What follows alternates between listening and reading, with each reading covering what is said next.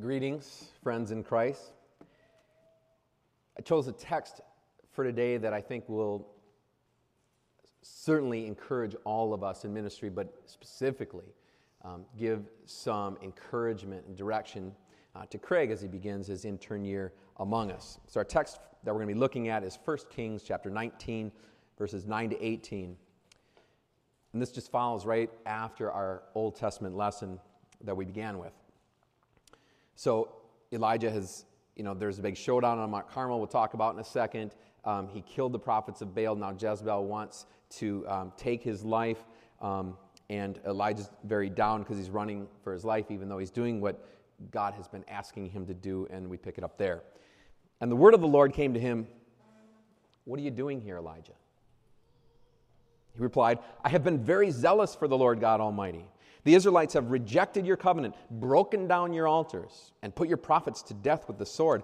I'm the only one left, and now they're trying to kill me too. The Lord said, Go out and stand on the mountain in the presence of the Lord, for the Lord is about to pass by. Then a great and powerful wind tore the mountains apart and shattered the rocks before the Lord. But the Lord was not in the wind. After the wind, there was an earthquake, but the Lord was not in the earthquake. After the earthquake came a fire, but the Lord was not in the fire. After the fire came a gentle whisper. When Elijah heard it, he pulled his cloak over his face and went out and stood at the mouth of the cave. Then a voice said to him, What are you doing here, Elijah? He replied, I have been very zealous for the Lord God Almighty. The Israelites have rejected your covenant, broken down your altars, and put your prophets to death with the sword. I'm the only one left, and now they're trying to kill me too. The Lord said to him, Go back the way you came and go to the desert of Damascus. When you get there, anoint Hazael king over Aram. Anoint also anoint Jehu son of Nimshi king over Israel, and anoint Elisha son of Shaphat from Abel Meholah to succeed you as prophet. Jehu will put to death any who escape the sword of Hazael, and Elisha will put to death any who escape the sword of Jehu. Yet I reserve 7,000 in Israel, all whose knees have not bowed down to Baal and all whose mouths have not kissed him.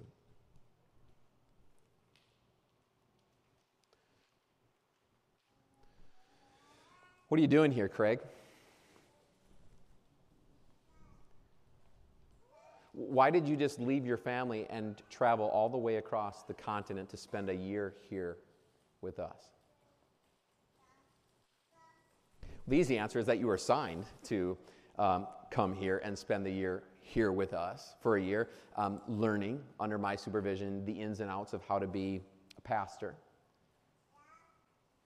But half a world away, no doubt, there will be moments where you are sitting there thinking, What am I doing here? I imagine that your call day was, was a jaw dropper that you probably never forget. I've never forgotten mine. Um, on my call day, and, and was, this was, and I'm talking about the call, the, the full time call, not my vicar year call, but on my call day, I had some other brothers and a couple cousins who were also getting calls to various um, situations that same day. And so, um, so we, we arranged a gathering afterwards where we had lunch together, kind of a, a celebration of who, where everyone was going to go. We didn't know where everyone was going. So um, to that call day, uh, Dawn made a jello mold and brought it. That was what we brought to be the centerpiece of the, the lunch table. And she made the jello mold in the shape of the, the USA. And then each of us got a little toothpick flag with our name on it um, that was getting a call. And then, so after the call service, when we found out where all of us would be going, we were going to put those little toothpick flags in the various places around the jello mold. And then that was going to be the centerpiece of the lunch. Well, then, obviously, I'm in the call day service, and I hear Joel Schultz, Mississauga, Ontario, Canada. So It was a jello mold of the United States. So, anyway, our little toothpick flag was laying, it was, it was pathetic. It was laying on the side of the jello mold in a, on a little kind of serving dish with little chunks of jello around it, melting. So, a couple months later, Dawn and I packed up and we moved to Canada. And right after we found out that our car was going to be deported, um, we got to the house and there we were. And there were more than a few moments, especially in those early days, where I was thinking, what am I doing here? First of all, we were all alone. There was no, there was no congregation. There was just, there was a few stragglers, you know, from the last mission effort, but there wasn't this congregation to, to welcome us. We, we were all alone. I think a day later, we finally just made our own welcome to Canada sign and put it on our refrigerator. Um, so we got about the work. We went out and began knocking on doors. And uh, Dawn would go on one side of the street, and I would take the other side. And we'd knock on doors. And, and around here, you'd get like one in a hundred people who were actually interested in talking to you. Um, you know, if they didn't shut their door, slam their door in your face. And then out of those people, you'd get one out of a hundred of them would maybe even be willing to talk to you about church or maybe, you know, receive any information at all. So the, the going wasn't that good. It wasn't um, that great. And uh, a lot of doors slammed, lot, sometimes some depressing or frustrating days. And I remember one time where we're walking along and I look over and Dawn's walking right in the middle of the street. And I got a little bit scared because I thought she's going to get hit by a car because I could see she's bawling. There's just tears just streaming down her face. And she's saying something to me, and I couldn't hear it at first, but when I finally heard it, what I heard her saying was, They're all going to hell. I think she just had like the third door slammed in her face in a row or something like that. I met with a local pastor, and we had coffee together, and he said, Joel, don't you know this has been called the church planter's graveyard? this neighborhood. We began planning for our very first Christmas Eve service. I think the only people here at that point would be the Tempestas. Marguerite, who has a flat tire and is not here today. Um, but we, this was our big outreach thing. And we did, we, we delivered 10,000 flyers that we made up on our photocopier. 10,000 flyers and delivered them, like all. And all throughout the month of December. And we're hoping for this big turnout Christmas Eve. So I didn't know any better. 10,000 flyers, 10% of that, we could have 1,000 people. Like, that's probably a little bit, you know, over, you know, positive. Um, um, maybe, what if 1% came? Only 1%, that'd be 100 people. Well, that's too low. 2 or 3%, 200, 300 people? I didn't know. I put 250 chairs out and I had 100 in reserve at the Living Arts Center. We got 40. And most of those were relatives of the people that were in our, uh, coming to our church. And one family of four who got lost.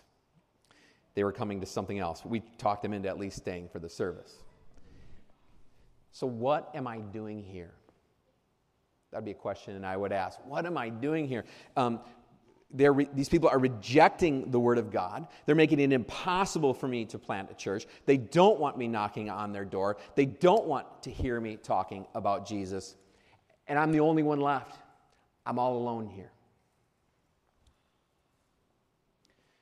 Craig, you might have some of those feelings too as you spend your year here. As you are, you're coming out of the seminary, you're, you're zealous uh, for the Lord, for, for, for sharing His word with people, and you're to you're gonna go out, you know, knocking on doors, trying to share the word with people. You may get some doors slammed in your face. You may um, you, you may be having just some tough intern year moments where you're working on preaching a sermon, teaching a Bible study, and maybe it doesn't go so well for you. Or maybe, maybe you think it went well, but people don't really want to listen to what it is that you have to say. Um, and so you have some of these tough moments, and you're wondering, what am I doing here? Because God is, you know, anyone, I think, coming out of the training that we've got from little on, learning about Jesus, going to school to become a pastor, and you, are getting filled with zeal. God is filling with zeal, and He's, which is, He's kind of giving you this, this passion that, that focuses you intensely on, on doing His will and maintaining His honor, even in the face of ungodly people. That's what zeal is. That's what Elijah had. That's what anyone God is training up for ministry has. And so there's, there's times when you're on fire, you're, you're filled with this zeal for the Lord, but sometimes it seems like maybe you're the only one. Let's fast forward my story a little bit, our story a little bit. Um, this last Easter, we had a massive record crowd on Easter Sunday 241 people. Um, amazing. There are 120 guests in this, in this room. And um, it, it, was, it was wonderful. And our, our people hosted them wonderfully. Everyone was on task, hosting them, helping them, making them feel welcome. The service went wonderfully. Music was beautiful. Everything went without a hitch. I got to preach the gospel to 241 people. Uh, the message of the resurrection of Jesus, nonetheless. You start thinking, ah, our church could, is going to double in size. Um, how are we going to fit all the people in here? How am I going to teach all the Bible instruction classes that are going to be part of this? Then the next Sunday, like 70 people. The majority of them simply went back to their old lives. And they had heard the gospel message of Jesus' resurrection. So, so Craig, you're going to find that what's even, uh, even harder to deal with than having doors slammed in your face are, are, are these kind of moments. Um, when, when you see these awesome displays of God's power, when when there are these times where we, where we know that people have heard the powerful word of God, but then we don't see changes happening in those people's lives like God promises they will. You know, we, we know that God's word changes hearts and, lives. Um, we know it's supposed to, but that sometimes it seems like nothing happens. God's word is supposed to change hearts and lives. So why isn't it? Why isn't it now? Yeah, I'm doing what they taught me at SEM. I'm doing what Pastor Schultz is telling me to do. I'm doing what God is telling me to do in His Word. Why aren't I seeing changes in people's lives? After one of the most powerful ever displays of God's power on Mount Carmel, Elijah, the prophet Elijah, wanted to see changes in people's lives. A little bit of the backstory here. I think you guys know the story, Mount Carmel. The people of Israel had begun following the God, the false god Baal. And so it, God had had enough of that. So it's time for a showdown, and Elijah um, offered, proposed a challenge to the prophets of Baal on Mount Carmel. You build your altar, put your sacrifice on it. Um, I'm going to build an altar to the Lord, put a sacrifice on it, and then who's will pray, and then whoever God sends fire to burn up that sacrifice, that is the true God. So they each set up their altar. Prophets of Baal, 450 of them, prayed all day long. Nothing happens. So Elijah steps up, has them drench his altar with water till it's soaking. And then he doesn't even ask God for fire. He just he steps up and says, "Lord, show them who's God." And God sent fire from heaven, burned up the, the sacrifice, the stones, the water that had been drenched with. Boom. Prophets of Baal looked like fools. No one could deny who the true God was. And so everyone began following God, and Elijah enjoyed a peaceful pastoral ministry. Ah, you guys know the Bible. Good. You know that's not, that's not what happened at all. What happened was hardly anyone began following God. And Queen Jezebel put a price on his head, wanted to kill him. So Elijah fled. He flees, all in all, about a 300 mile journey to Mount Horeb, also known as Mount Sinai, where God gave the law, with God strengthening along the way. We heard a little bit of that in the first text. And Elijah, he was scared for his life. It says he was scared for his life. Sure, he doesn't want to fall into Jezebel's hands. Who would? But it wasn't just about a fear for his life. Because he actually, we, we hear him praying to God to end his life. So, what, what has Elijah depressed here is not just a fear for his earthly life. What has Elijah down here is that he just could not understand why he wasn't seeing bigger changes happening in the lives of God's people. Why in the world weren't people following God after such a display? Of his power after seeing how powerful he is. I mean, on Mount Carmel, Elijah was, Elijah was part of the, the, the most powerful display of God's superiority that, that, that there has ever been. But even after all that, there were no apparent positive results.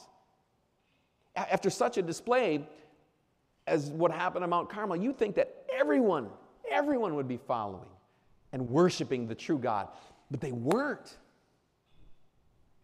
They were still worshiping a false God.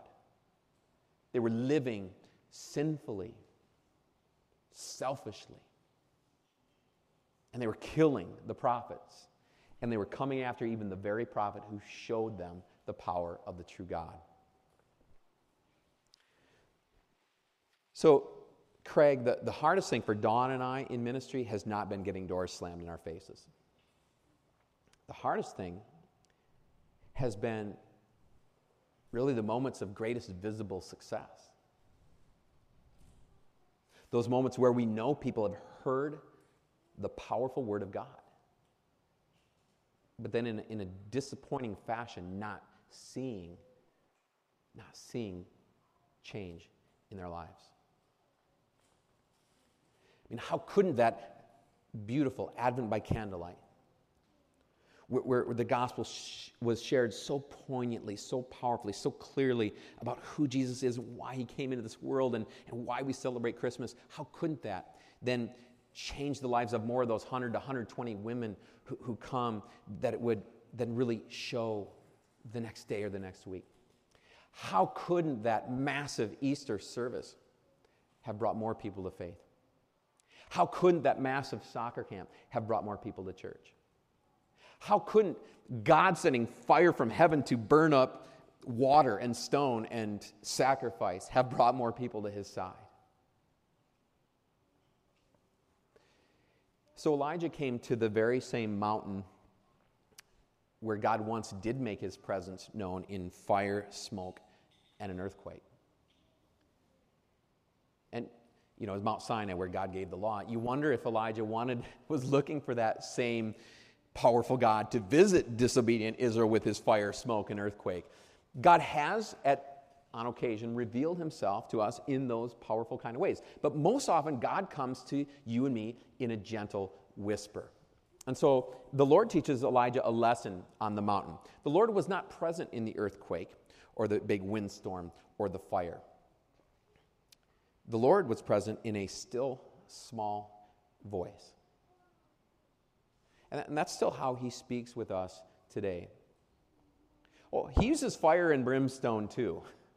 Right? God is serious about sin. God hates your sin and my sin that we commit daily. God hates sin. And God promises justice and punishment because of our sin, because He is a just God. But God loves you. God loves you, and so He loves you so much that He came up with a way to get you out of the predicament that your sin had put you in. And that was instead of taking that justice and that punishment out on you because of your sin, He took it out on His own Son so that you could be forgiven, so that you could have eternal life. Now, how does God share that wonderful news with us?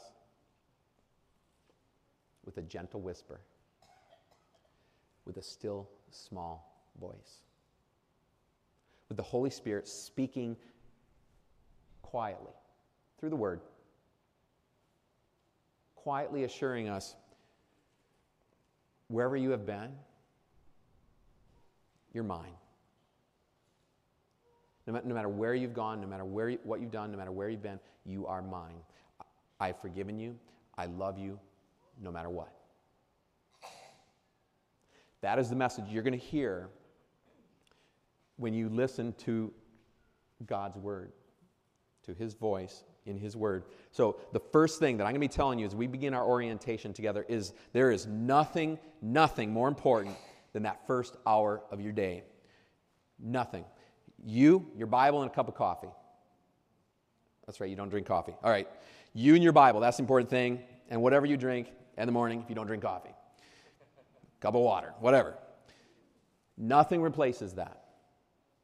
Nothing replaces. God says, God tells us, be still and know that I am God. And, and we're going to be preaching and teaching and telling our people the importance of being in the Word. We cannot be doing that if we are not in the Word first ourselves. We need that even more You need that daily in your ministry. I need that. If I'm not in the Word, I have nothing to offer you. I need to be, I need to be still and listen to God's voice and grow in His Word. Otherwise, I have nothing for you. Uh, years ago, before refrigeration, people would preserve their food in ice houses. Now, ice houses had very thick walls and no windows and very tightly fitting doors. And ice placed there in the winter would last all the way into the summer.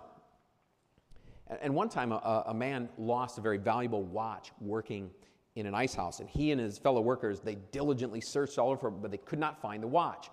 But a little boy, hearing about the missing watch, snuck into the ice house during the, the noon hour. And he soon emerged with the missing watch. And all the, the, the, the workers were amazed, wondering how he had found the watch. And he said, I closed the door, I lay down in the sawdust and, and became very still and quiet. And soon I heard the watch ticking. So, Craig, as you spend, and all of you, as you spend quiet time with God in His Word, you will hear His still small voice. And that is the voice that will drive out fear. That is the voice that will drive out self doubt. That is the voice that will drive out self pity. That is the voice that will comfort you by letting you know that God is with you, that, that God has forgiven you, that He loves you, that you are not alone. That's a voice that's going to encourage you to, to, to keep at it. Elijah learned a lesson here. He learned that he had to patiently wait for the loving, gentle whisper of the gospel to enter the hearts of men and do its powerful work. And, and that, is a, that is a truth that, that anyone in ministry who might be you know, impatient with the, with, with the spiritual lives of their people or impatient with the, the slow growth of the church needs to learn again and again. Ministers can get tempted to, to give up on the gospel of peace and patience when divine retribution seems so much more appropriate. But God doesn't force people to believe in Him with earthquake, windstorms, and fires. He slowly changes hearts with the gentle whisper of His gospel, with His word. So, what are you doing here, Elijah? Was God implying that Elijah shouldn't have been running away? Was God asking, What are you doing here? Why aren't you in the palace confronting Jezebel? Why aren't you in the marketplace telling everybody about the great victory that I just won for you? What are you doing here? Twice Elijah says, I have been extremely faithful. I've been working hard. I have been sharing your word. But no one wants to hear it, Lord. No one wants to listen to your word. They're destroying, they're tearing your church apart. They're persecuting your followers, me included. They're coming after me now, and I'm the only one left. God basically tells Elijah two things get in the Word, be strengthened by my still small voice, and get busy. Go anoint these guys, and then be faithful in doing what I've called you to do. And by the way, you're not alone. There are 7,000 people whose knees have not bowed down to Baal yet. There are 7,000 people who, whose hearts have been changed by my word, who do believe in me as Lord. So, I can relate. I can relate on a, on a smaller level to Elijah. I have come down the mountain this summer. Soccer camp brought 292 children to hear the gospel. So fun. On our, on our closing, closing day, I got to preach the gospel to 600 plus people with all the families. On a beautiful day, you could hear a pin drop out there. There was uh, much rejoicing, much excitement. Five families came to church Sunday following. It was a lot of fun.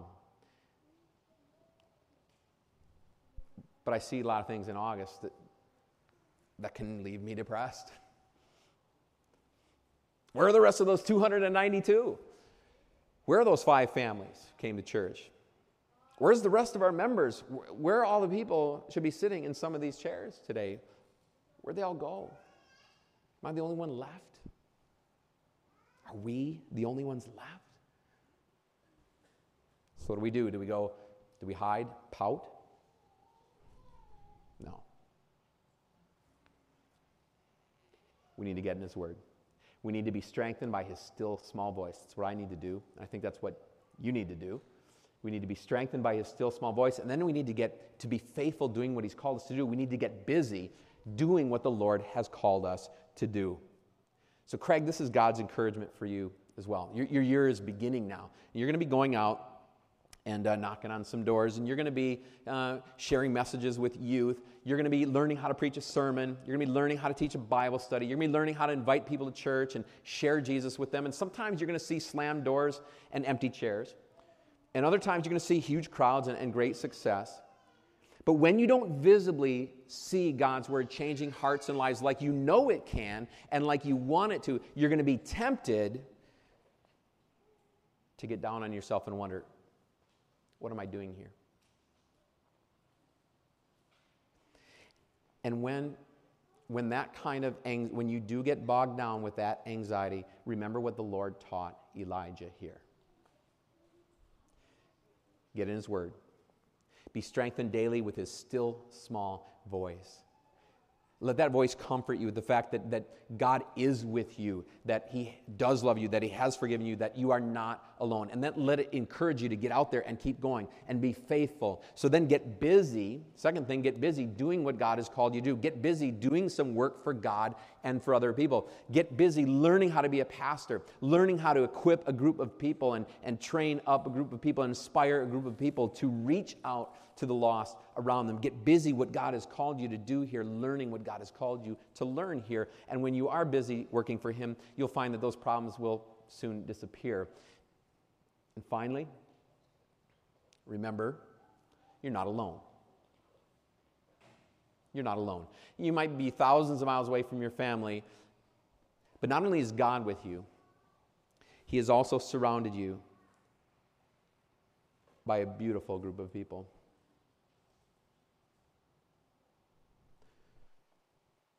So, what are you doing here in Mississauga, Canada? You are embarking on a journey of preparation.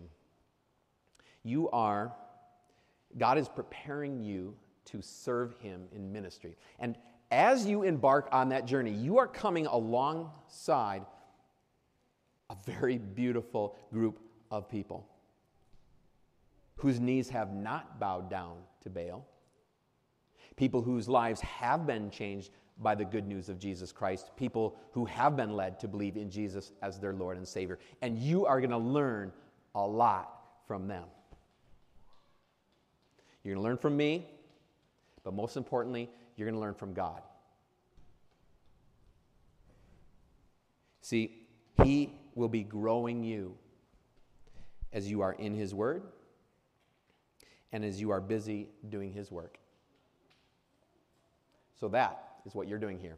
That is what God is doing here. Amen. And the peace of God, which transcends all understanding, keep our hearts and minds through faith in Christ Jesus. Amen.